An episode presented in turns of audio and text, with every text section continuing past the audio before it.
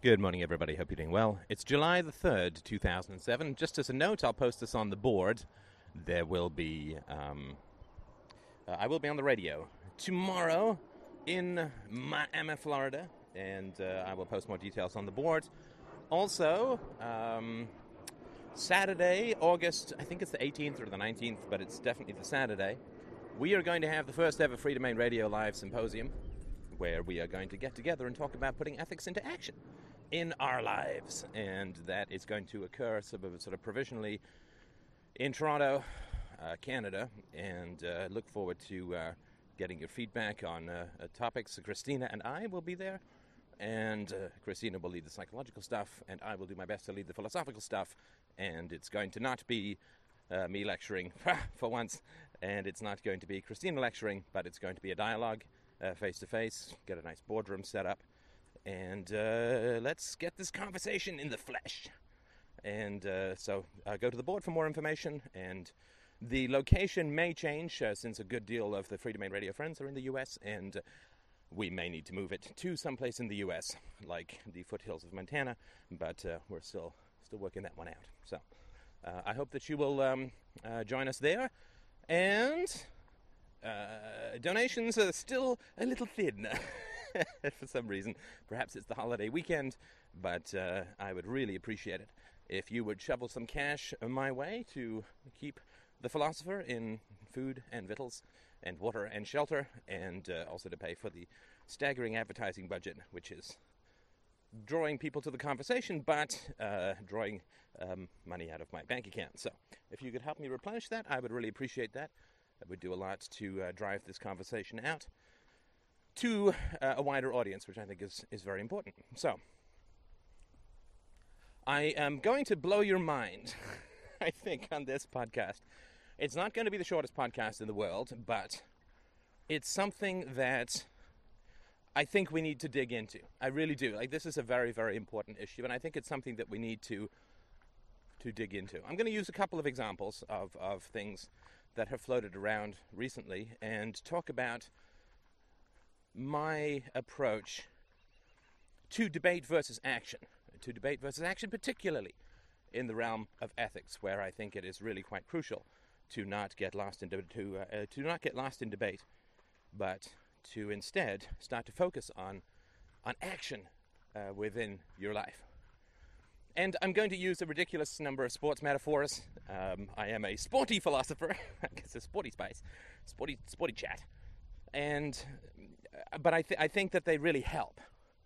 I think that they really help. I mean, everybody from Plato onwards, and even Socrates and before, has uh, talked about uh, virtue as a kind of uh, habit that you inculcate. There's a kind of you, you have a theory, and then you go out and uh, you you practice, and as you practice, you get better and better at it, and so on. And I think that's uh, that's certainly been quite true in my experience, and I think that to take an example of, I don't know, a sport I've been playing since I was five, tennis, there are a number of things. If you want to become good at tennis, right, if you want to become good at tennis, then there are a number of things that you need. Obviously, you need you need to know the rules. You need to have a court. You need to have a racket. You need to have the balls. The balls need to be inflated properly. You know, playing with these soggy newspaper things that don't go anywhere. And you need to have some hand-eye coordination, use of your legs. Uh, those are sort of the bare minimum that you need, and you need a coach, right? And you need a coach who is going to help adjust your form, who's going to point out uh, things that work better and things that don't work better. And ideally, I think that it's fair if you are going to take on a tennis coach, if you want to be a uh, championship or a very good tennis player, that you take on a coach who has actually achieved what it is that you want to achieve. I mean, that's, that's sort of important. And the reason I want to talk about this is because there has been, for me at least, a lot of uh, bickering about details lately. Uh, a lot of drilling into the minutiae, into the atomic level, uh, gray area questions of ethics. And I'd like to sort of provide a perspective that I think can liberate us from that And it's not people will still come into the fray, so to speak, and we'll still try and work this angle. But if we can get a common conception of what, uh, of how to approach this uh, from a conceptual standpoint, then I think it can really help place this in context for the people who are. I mean, there's there's a problem, right, with with an open philosophy conversation like that, which is that there are people who've been involved in this for over a year, and then there are people who come in, and there's no reason why they wouldn't have questions or doubts. But there's a sort of reset to zero kind of thing, right? So it's like uh, there are some people who are excellent tennis players who are coming in and uh, are hearing the rules of tennis explained to the newbies, and this is a constant problem with the internet. And it can't be solved except, of course, by uh, hiving off the conversation into multiple levels, the same way that when you have people of differing skill levels in terms of uh, tennis, you, you know, you have beginners and intermediate and advanced and so on. And that's occurred to some degree insofar as the podcasts, which I just know are going to be subjected to the wildest misinterpretations, I have hived off to the premium section. And that has at least uh, diminished some of the controversy insofar as, I mean, I'm sure people are. I think it's possible, I shouldn't say I'm sure. I think it's possible based on prior past evidence that they're being sent around. But at least people who don't have access to them can't bring them up without you can't bring up. Um, I mean, if if you get sent a premium podcast and you bring up the contents on in the general board and you don't have access to it like you were sent it, then you're not going to get very far in terms of an ethical debate, right? it's kind of um, it's kind of tough to make the argument for property rights using a pirated software on a stolen laptop, right? it's not the way. It's hard to come up with ethical arguments based on a podcast that is um, uh, is uh, is premium, which you've received illegitimately. So, and it does, right? It does. It does cost me money, and it costs me money because it uh, it's a disincentive to donate. If you can get the same goodies without donating, most people, I knew, will not donate. I mean, that's that's an ethical conversation that's for another time, but. Um, costing, uh, taking money from a philosopher who's given up a. Anyway, we don't have to get into that. But uh, so there's this challenge, right, of, di- of different levels of skills and, and, knowledge and so on. And of course, there's uh, most of the people who come new to a philosophy discussion don't have the humility factor of realizing just how much they don't know. They just don't, right? It's, it's just the way that we're taught, right? Unfortunately, I think that we've swung from grinding the self-esteem out of kids to giving them a inflated sense of self-esteem. Um, you see this all the time in American Idol, and people who can't sing come along and try nobody tells them you can't, right? So, so there's that challenge. But if you are, if you want to become a um, a great tennis player, then there's one thing that you need to do to become a great tennis player. Right? And and that's the one thing that I find the most missing from the Freedomain Radio conversation. It's the one thing that I find the most missing from the Freedomain Radio conversation. And I'd like to invite people to contemplate this. Uh, I'm not going to prove anything here. This is just a this is a conversation. I'd just like you to contemplate this and see if it resonates.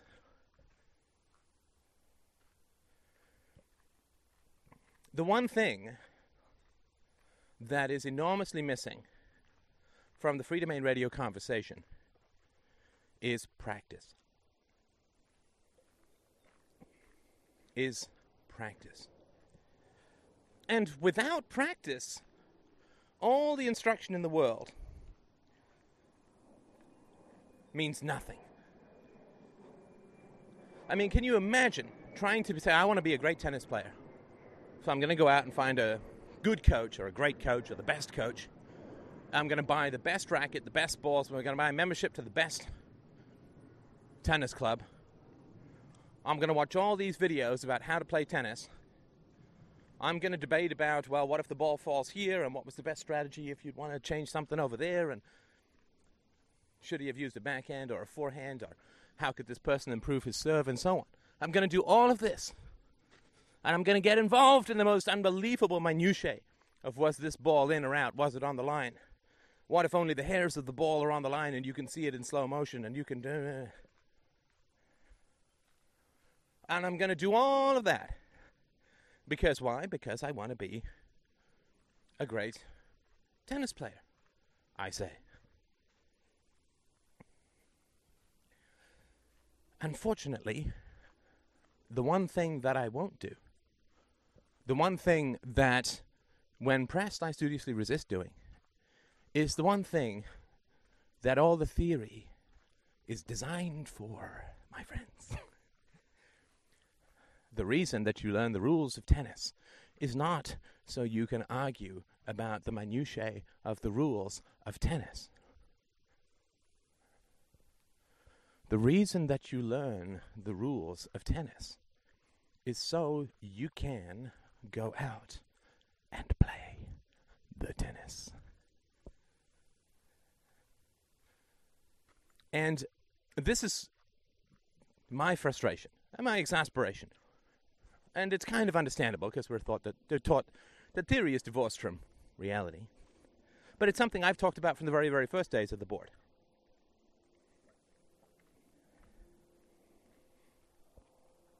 which is there are some virtues that are very, very hard to practice. I just know that they are.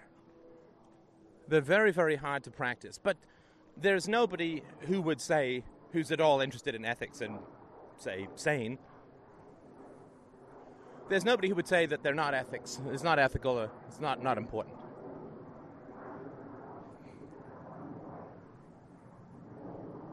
So, for, for, for instance, uh, honesty.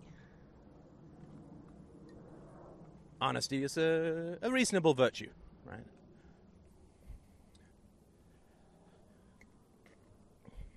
I mean, there's very few people who will consistently say that lying is better than, at all times, lying is better than telling the truth. There are some gray areas where, you know, uh, if somebody grabs you by the neck and puts a gun in your face and says, Where is your wife? I want to shoot her and you say, "Well, I'm not going to tell you," or I say, "You say, oh, she's in Borneo. Go, go to Borneo and get her," and they leave you alone. Sure, absolutely. And in tennis, there are times when you can't tell whether the ball is in or out, but that doesn't mean that tennis has no rules, right? there are times when it's a hell of a close call. But that doesn't mean that there are no rules. And those times in tennis, since I've played for many years, are pretty rare. So So that's the the part that I sort of find astounding because what I see this is to be perfectly blunt, blunt and I'm only talking from an ethical standpoint here. As a tennis coach, what I see is a bunch of out of shape people watching videotapes of tennis players and critiquing them because they say, well, we're really interested in quality tennis and we want to be great tennis players. And the one thing that I cannot get these people to do, the one thing that I cannot get these people to do, is to pick up a racket and hit a ball. Right, we know these are the armchair quarterbacks and so on, Monday morning quarterbacks. It's very easy to, criti- to uh, criticize those who are proposing theories and acting and trying to be good people in the real world and so on. Just as the same way as it's uh, very easy to critique somebody who plays tennis.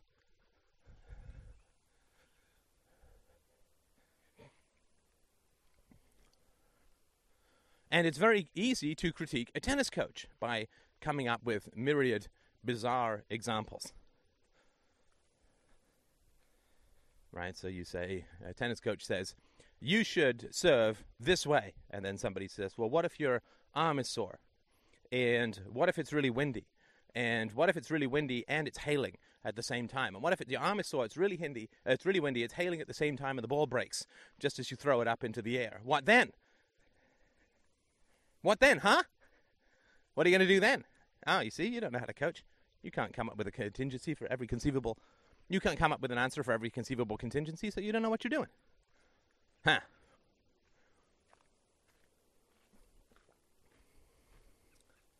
And so people get annoyed when I say, look, if, if you're at the point where you're criticizing good or great tennis players for their form or for their accuracy or for their speed, all of these sorts of things, if you're at the point where you can legitimately criticize people who can play a pretty damn good game of tennis, then you must be a really great tennis player. That you must be an excellent, unbelievable, fabulous tennis player.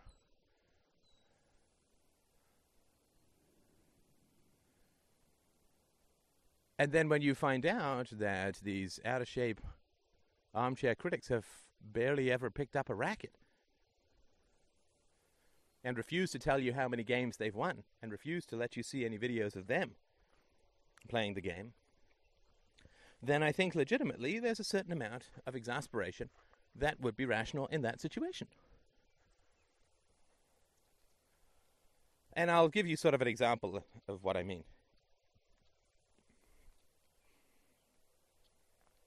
So recently there was a, a lot of criticisms of me from people uh, about that I had uh, violated confidentiality. I'm not going to go into this in any detail. I'm simply using it as an example.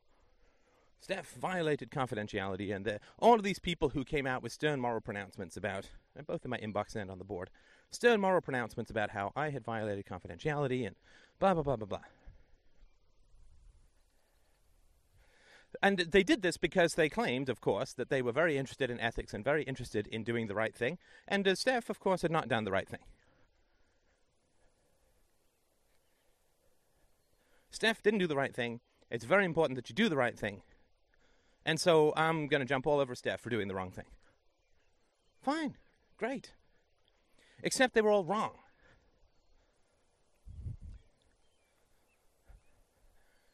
Now, I don't think it's that hard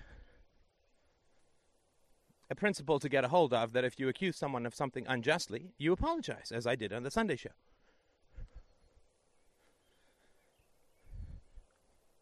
So all of these people who were enormously interested in doing the right thing and that I hadn't done the right thing and I should do the right thing and so on, clearly accused me unjustly. And even the person who was uh, in question in the uh, whole debate has said that it was an unjust accusation, that he should have re listened to the uh, podcast. So, all of these people, so absolutely amazingly fascinated with doing the right thing, not one person has apologized. Except for the gentleman who was uh, on the uh, debate.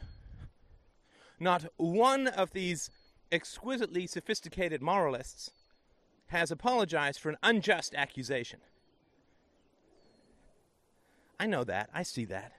I'm fully aware of that. I'm fully aware of that. If you don't even have the common decency to apologize to someone when you publicly accuse them of wrongdoing, which is false,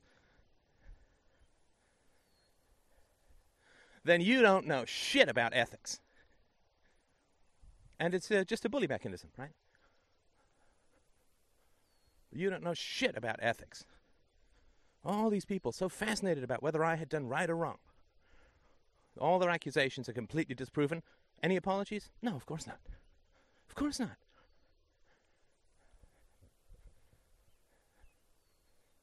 Astounding. I mean, astoundingly hypocritical, base. Uh, for those who accuse without apologizing, I'm talking about everyone here. It's so important that we do the right thing that I got to post all these things about Steph having done the wrong thing. Oh, I accused him unjustly? silence. Silence! Oh, can't speak now. Suddenly, my interest in ethics seems to have been diminished somewhat. oh, God.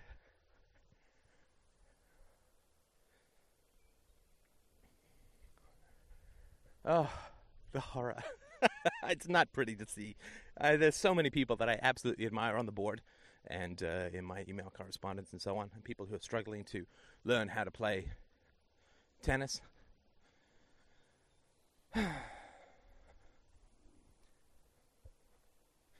but the armchair critics, the people who just claim to uh, to be so interested in right and wrong that they'll go down to atomic levels of detail and they will uh, criticize uh, for uh, criticize me for, for immoral actions and so on.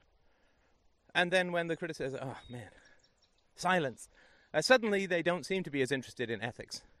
Uh, they don't seem to be as interested in doing the right thing as they were before. Gosh, their enthusiasm for ethics, when it turns out to have backfired on them, their uh, their their real focus on doing the right thing seems to have diminished just a little bit. Silence. Oh, revolting, actually. There's another. This is not in the same category, but there's another conversation that was uh, going on on the board. Uh, Christina and I to a self lacerating woman who'd been extraordinarily abused we did, a girl at the time, she was 15 years old when she made the decision to misrepresent herself on the internet to gain some affection when she was locked in her house for months upon months. And we said, hey, don't blame yourself. Right, don't blame yourself. And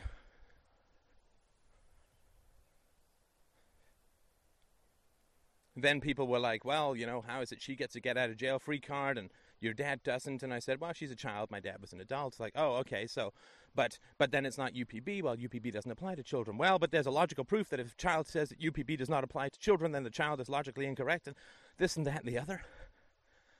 Oh my freaking God, people. I understand the impulse, like I really do, right? I really do. When you're really afraid to pick up the racket and play the game, especially when you've put out extraordinary claims of knowledge. Like this is an important question, and this is and, and it, uh, this is something that Steph has done that is illogical, or Steph's made a contradiction. When you're really afraid, like when you've talked a lot of stuff, right? You've talked a lot about knowledge. It's not particular to these people, right? Just talking in general. When you've talked a lot of stuff about your, your degree of knowledge, I'm an excellent tennis player, and I know this and that and the other. I know how to play. I can win. This this Steph is a tennis coach doesn't know what he's talking about. Steph's telling you to do all the wrong stuff. He's suggesting all the wrong stuff. Guy doesn't know what he's talking about.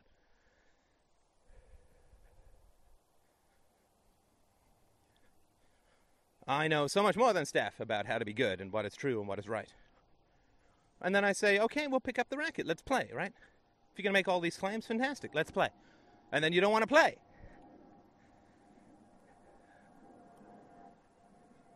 Or we say, or I say, well, great, if, if you don't want to play me, that's fine. But if you think that I'm totally out to lunch as a coach, let's at least see some videotapes of your playing. Because if you're like an incredible coach and you're way better at tennis than I am, fantastic. You could be my coach if you'd like. Wonderful. All I care about is not being the coach, but having the best tennis around. So you can uh, I'll be your acolyte. Fantastic. The truth counts, not who's in charge. But uh, if you're like, no, I don't want to talk about, uh, I'm not going to present you any evidence of games that I've won or lost. I'm not going to show you any videotapes, and I'm sure as hell I'm not going to pick up a racket and play.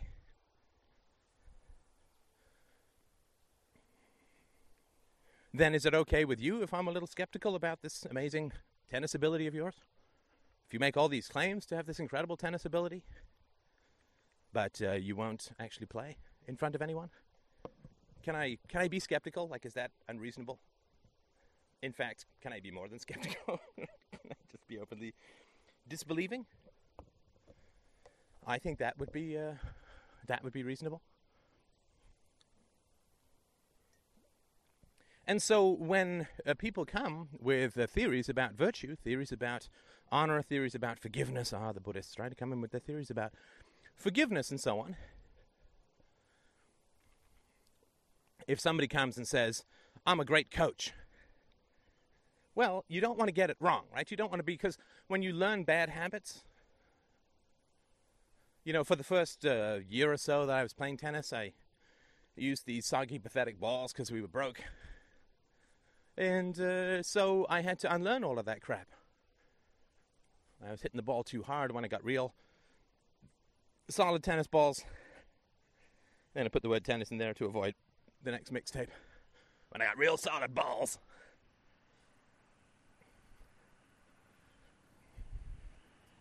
Then I had to unlearn all of that stuff, right? Learning bad habits. If somebody teaches you like the wrong rules for chess and you spend a year learning all these strategies and it turns out that the rook can't move diagonally, then you're way off. And the rest of your, like, in a sense, for the rest of your life, you're going to have to unthink all of this stuff. So getting the wrong coach is uh, pretty significant, pretty bad, right? Especially in the realm of ethics. God, ethics is much more important than tennis, right? Happiness, restitution, guilt, virtue, integrity. Much more important than can you play tennis. So if come, somebody comes along and claims to be this great coach, I know so much more than Steph, fantastic. I mean, saying it doesn't make it so. Need to see some evidence. We're scientific here, people. Need to see some evidence. Right, so our good friend the Buddhist comes along and says, I know everything there is to know about forgiveness, and it's very different from Steph's idea of forgiveness, and I know that kind of virtue and this kind of virtue. Great! So then I ask him, Can you show me how this has, uh, how you've achieved this in your personal life? Uh, can you tell me a little bit about your family or a little bit about people that you've had some difficulty uh, achieving this amazing degree of uh, forgiveness and, and so on with? Right? Because either the person has never, like, is totally born this way, and they have no they never feel any anger towards anyone and they've never had to forgive anyone because nobody's ever wronged them. In which case you know you can't be a good coach if it's totally natural to you. I mean if you've never had any problem whatsoever then you can't help people with the challenges. And of course i know that's not true. Everybody has challenges in these areas in these areas But I'm asking for, hey, you think you, you say I'm a great tennis player? I know exactly how to return Roscoe Tanner's 1200 mile an hour serve. I know. It's like, great. Well, maybe you can show me. Uh, like, it's great that you say that. That's fantastic, right? But maybe you can show me some videotape of you rec- returning Roscoe Tanner's 700 mile an hour serve.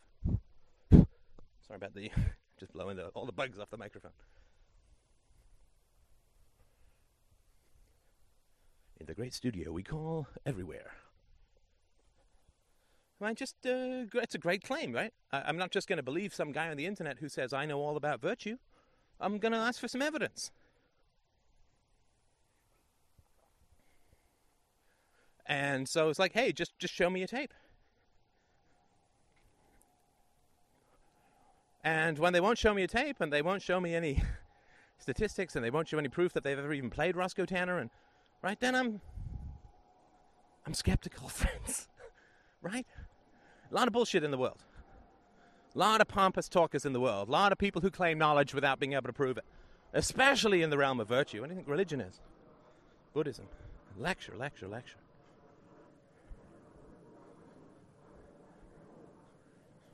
I don't want somebody to teach me about ethics who hasn't done ethics.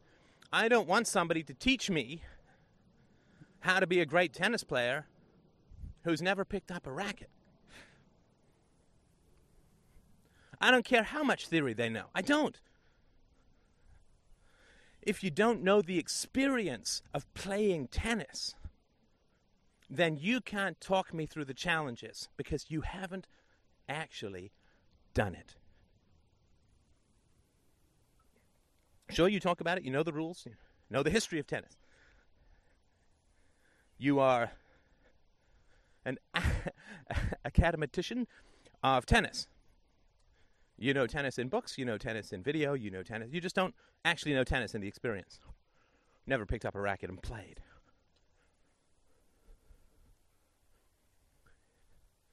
Ethics is in the action, and we have far more theory than we could ever enact in our lives. Ever. Ever. I could spend the rest of my life just on honesty and still not be done.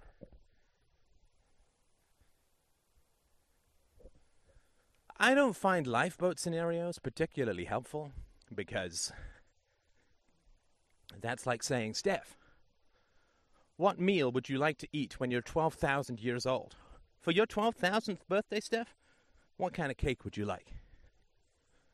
It's like, dude, that is so far beyond the span of what it is that I need to do or how it is how long it is that I'm going to live in my life.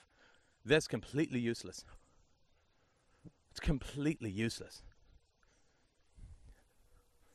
If you've achieved so much personal virtue in your life that the most burning question in your world is whether, since I forgave a 15 year old as a 40 year old, whether I should forgive my brother who was 15 when I was 12. If that's the most burning moral question in the world, then we're living on different planets. And we're living on different planets. And I know, I know, I know, I know. You won't believe me. You really won't, but I know.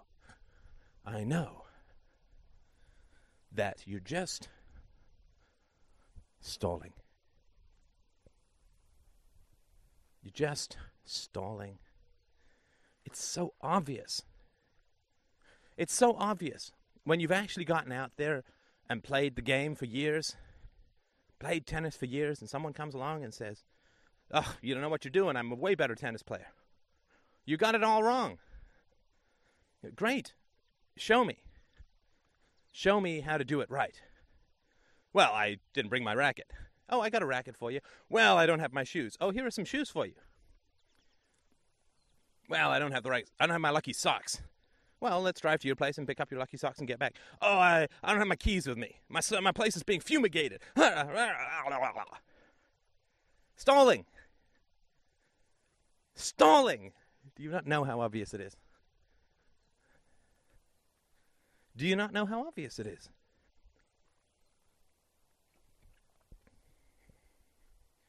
You just don't want to go out, pick up a racket, and hit a ball. And what I mean, what I mean by that is that this is the logic of personal and political liberty. Personal first, stuff you can act on first. Why do people tangle themselves up in the endless nets and tripwires of ethical theory?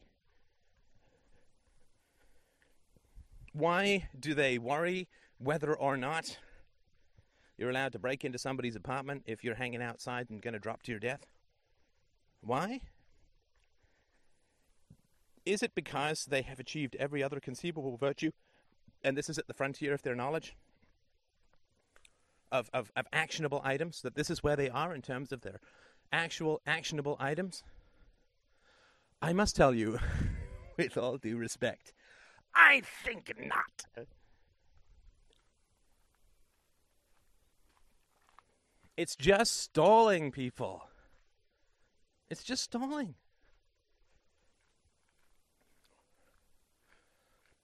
I think I'm a pretty good tennis player. If you come onto the court and say, ah, you got it all wrong, you got to turn your wrist like this, you got to turn your wrist like that, well, am I just going to say, oh, well, I think I'm a great tennis player? I've been sure have been successful playing tennis. Like I think I'm in the championship league. I'm on my way to Wimbledon. I've been playing for 20 years. And you come along and say, "Oh, you're doing it totally wrong. You're using your forehand where you should be using your backhand. You should be facing away th- away from the net, and you should be blindfolded." That's how it sounds to me, right? Then I'm going to say, wow, that's kind of not how I've been playing for 20 years, and it's brought me great success. Quarter century. Great success. Top of the league, I think.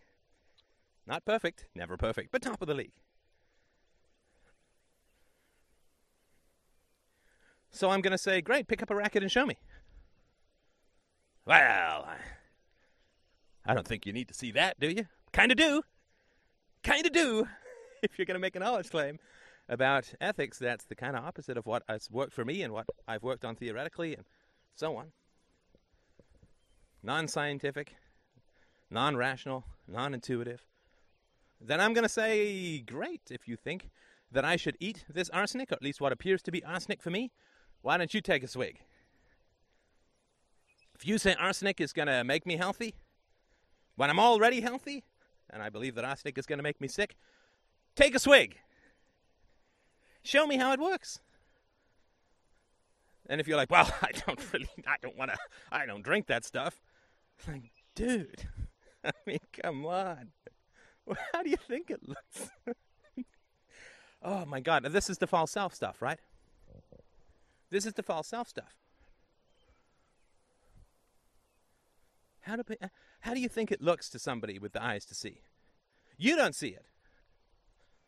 Right? So, all the people who accused me of immoral behavior unjustly and who never apologized, they don't know just how contemptible and ridiculous they look. And I do feel some empathy. I feel sympathy. I really do.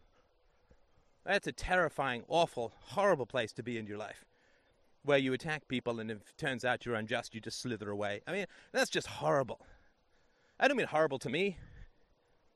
I survive somehow, but yee for you. Oh, yuck. Yuck. Uh, justice accumulates to us, whether we like it or not. And the people who never apologize to me for unjust accusations, highly public, unjust accusations of immorality, the people who don't apologize to me, uh, the fuck do I care? I have a wonderful life. But what is it going to do to them? Well, it uh, digs them into the pit, right? It digs them into the pit. It erodes their self esteem, it erodes their confidence. So the reason that I ask people to apologize to me, the reason that I ask people to apologize to me is not because I can't live without the apology. You're just words on the screen to me. It's not because I can't live without the apology. The reason that it's important to apologize to someone that you've wronged is for you. It's for you. It's for your own integrity and for your own happiness. I mean, you can look at me as a doctor who's saying, take this awful Buckley's tasting cough medicine because I just want to make you feel bad and I just want to have control over you and I just want to humiliate you. But that's projection. Right? That's projection. People attacked me without evidence because they use hu- um, uh, ethics to humiliate people.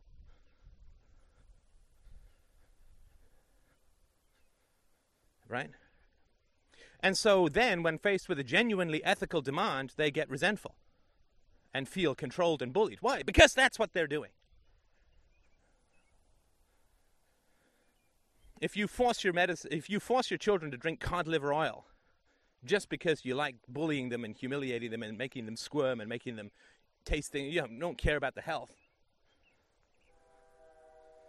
Then when your doctor says you should really drink cod liver oil, you're going to get resentful. Why? Because that's the pattern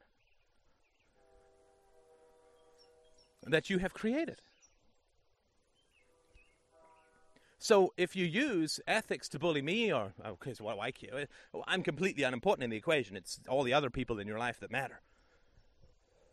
If you use ethics to bully people, or confuse them, or misdirect them, or you know, well, Celsius and Fahrenheit and apologies and this and question is the, the most important ethical question in a world full of plague and famine and death and murder and destruction and torture and abuse and pedophilia. The most important moral question is uh, a thread a month or two old on an obscure philosophy forum on the internet I've got to find the proof of right. Oh, God! Right, so if you're focusing on me as the person who you need to really, really focus your moral energies on, as the worst person ever, but it's really just, in fact, kind of bullying. And I know that it's bullying. I know that it's bullying and humiliation and criticism and attack. And they use the ethics bombs and lob them wildly and just hope that they injure a person who's interested in being good because that's what they were taught and that's what they haven't processed in themselves and so on. They know ethics as a weapon to use to hurt, right? It's like a doctor who knows the nervous system is the one who can cause you the most pain, right? So studying to be a doctor in order to hurt people is a whole lot worse than just getting into bar fights, right? So somebody who uses ethical theories and ethics to humiliate ethical people or to try to, that's pretty rancid, right? So then when they do something wrong, they can't be good. They can't be. because they use ethics to humiliate people, right? They call people immoral in order to humiliate them. And so when someone says, well, what you did was just immoral, they have to blank out.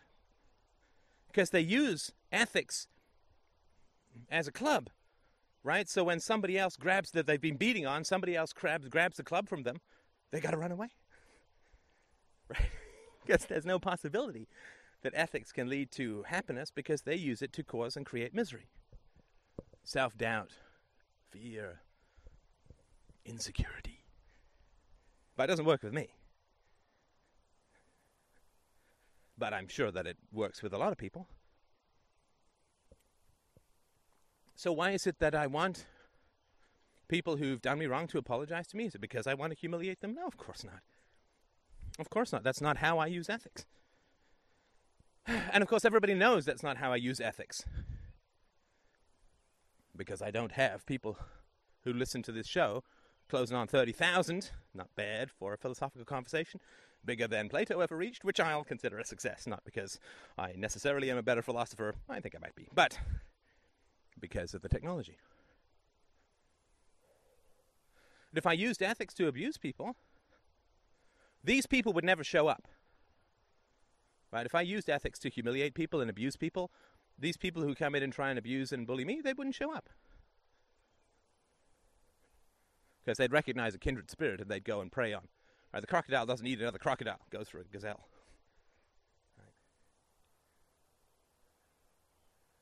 So I'm not trying to get people to apologize to me because I I'm in some power trip, right?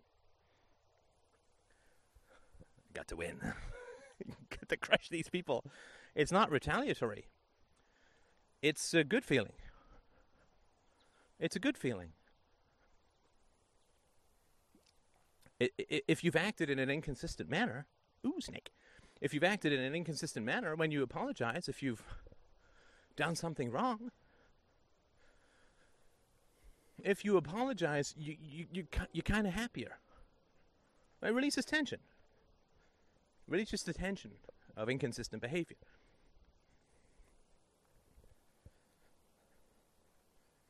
And that is really, really important. So, the reason that I ask people, you know, when they come in and talk about obscure possible contradictions in ethical theories, one guy literally had, if I remember rightly, okay, so there are these six ninjas that defend, descend on skyhooks from the from the from the from the clouds, uh, and then they do this, that, and the other. Literally, I mean, literally had a bunch of people. I think they were ninjas involved. This was his ethical question. It's like, dude, has this happened to you lately? right? Has this happened to you lately? I mean, it's how it looks. It's that we're in the middle of a plague, people. We're in the middle of a plague of subjectivism. We're in the middle of a plague. The most dangerous plague. The plague that will consume us if we do not fight it accurately and effectively and efficiently. We're in the middle of a plague, and it seems like sometimes more than half the damn doctors are writing papers about you know, people are dropping dead all around them. And they're writing papers sort of like, okay, so this guy gets to be 80 and he has diabetes and a ferret is attacking him and he gets hit by lightning at the same time. What do you do? Man, if the world were healthy enough that that was the most pressing medical question we had, I'd be overjoyed. But that ain't where we're living, folks.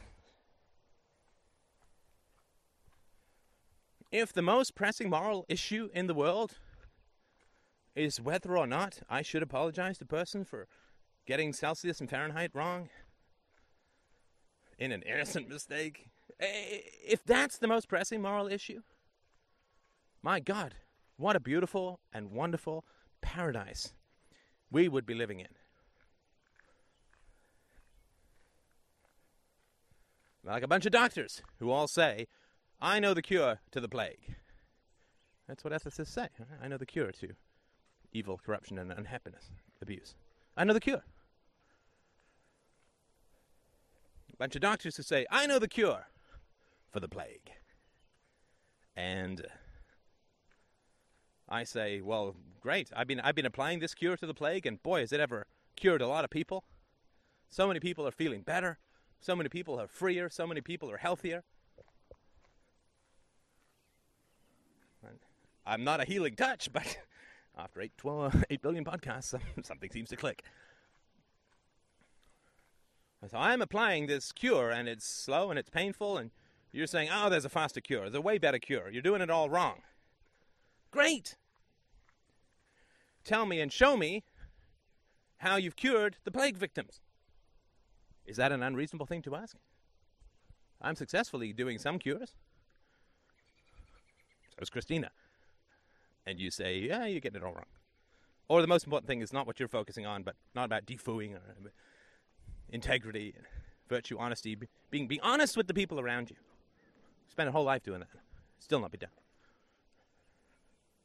Refraining from abusing people you love or claim to love. Refraining from snapping and being mean. Spend a whole life doing that. Still not be done. So I say, well, if you can cure people so much better than I can, great. Go cure them. Show me. Give me the evidence. I'll even take anecdotal evidence. I'll tell you, self reporting on your family relations. I'm happy with that. That's all I ask is some evidence. Because I've got the evidence for what I'm doing, for the fact that what I do works. And the people who stop fighting everything and the people who stop nitpicking at everything and just go out and do it, just pick up the goddamn racket and go out and play some tennis. They realize how far it is to go to be a great tennis player, and I'm still far from where I want to be. Not far, but there's always more to go. But there's a kind of humility that comes from actually picking up a tennis racket. There's a kind of humility that comes from stopping talking about how to cure a plague and actually trying to cure a plague, getting in there with the sick. I was struck by a cure and I'm trying to replicate it for others, and it was years for me, decades tens of thousands of dollars of therapy, countless books.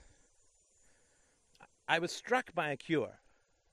I'm trying to reproduce it to others to the best of my ability. It's not the easiest thing in the world to do, but try to do it. Or if you're going to say that I'm wrong,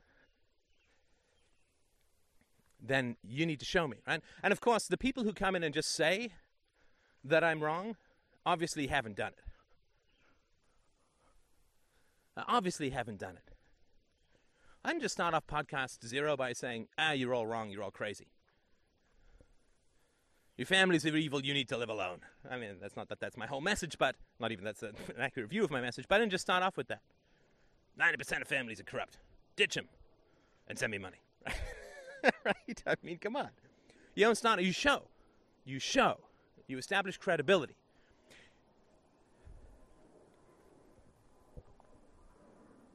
and you show respect for success. You show respect for success. Right? If I'm at the top of my league in tennis and you come in and just say, ah, you're doing it all wrong, Steph, you know that I'm going to be tough to convince. You know that. Why? Because it's working. Because it's working. So you know it's going to be tough to convince me. So that the best way to convince me is not to just tell me I'm doing everything wrong. I need to do everything differently. Pick up a tennis racket, beat the pants off me. right? That's the best way to. That's the best way to disprove, or to, prove that you're a better tennis player. So when our good friend the Buddhist, uh, a number of Buddhists came along recently, and I said, uh, and they said, well, you need to show empathy to people, and learn where they're coming from, and and so on. It's like, well, but you're just lecturing people. You're not showing empathy to them and you're not learning where they're coming from. You're just lecturing them. So if you're not going to follow your own beliefs, why on earth should I listen to you? right? I mean, that's how it looks, people. It's like you you spend a an hour lecturing me on how I should play tennis, then you pick up the tennis racket, and every time I hit you a ball, even relatively lightly, you swing wildly, and l- your racket flies out of your hand and hits an ump. I mean, it's sort of important, right? It's if you're going to say I'm a great tennis player, then don't say it. Show us. Don't tell us. Show us. Stop talking and do. Because the obviousness of the stalling is ridiculous. Honestly, honestly, I'm just telling you. I'm telling you because I want you to be happy. I'm not telling you because I humiliate you or telling you because I want you to be happy. Stop lecturing people about virtue. Stop nitpicking about the tiniest possible gray areas of when a zebra becomes a horse. What are the atomic differences between one beaver and another? I mean, honestly, stop stalling. Stop stalling. I know that you're not honest with everyone in your life. I know that. Because of the stalling. Look, I'm, I mean, I'm, and I'm not uh, in a glass house here. I'm not perfectly honest with everyone in my life. It's something I'm working for. It's something I'm pushing the envelope off. But I'm still six million miles away of whether me as a 12 year old kid should have forgiven my brother who was a 15 year old kid for what he did because I forgave a 15 year old kid when I was 40. ah.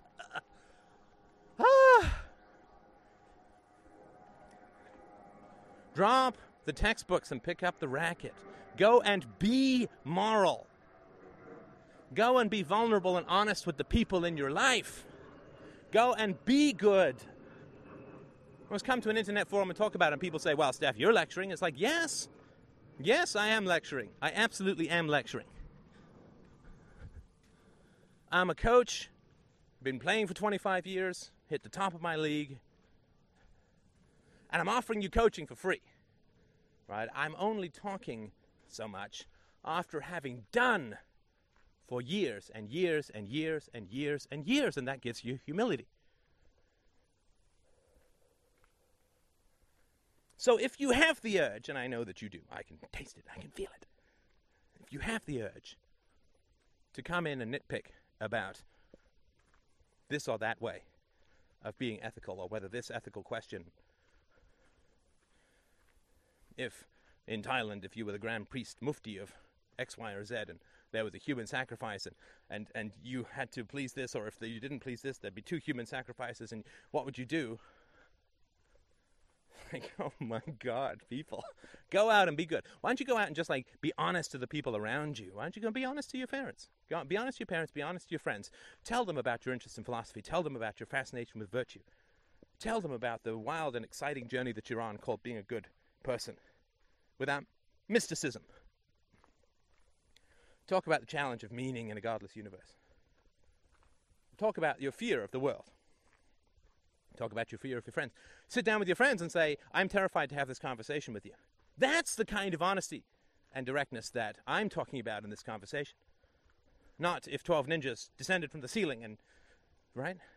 Fuck that. Fuck that. Go sit down with your friends or your family and say, you know what? I'm completely terrified to have a conversation about what really means something to me. I'm terrified of your rejection because I'm fascinated by philosophy and virtue and values. I'm ter- in the world, eh, like, and there's this guy on the internet who might be insane, and I'm terrified of that. Right? You can write to me and say, Steph, I like a lot, I like a lot of what you say, but I have this really weird impulse to nitpick at everything, and we can have a conversation about that honestly and directly. Honestly and directly. Honesty is the first virtue. The very first virtue the very first virtue. And that's what we need to be doing.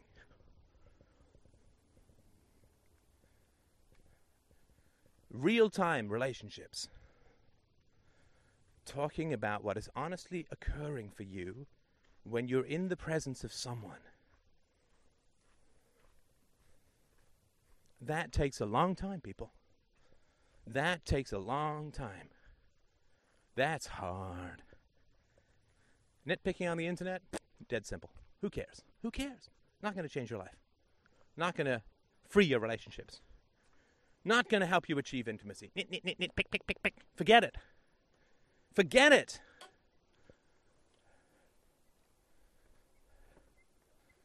The plague is all around us, people. Let's worry. about spontaneous combustion when the world is mostly healthy. Thank you so much for listening. Look forward to your donations.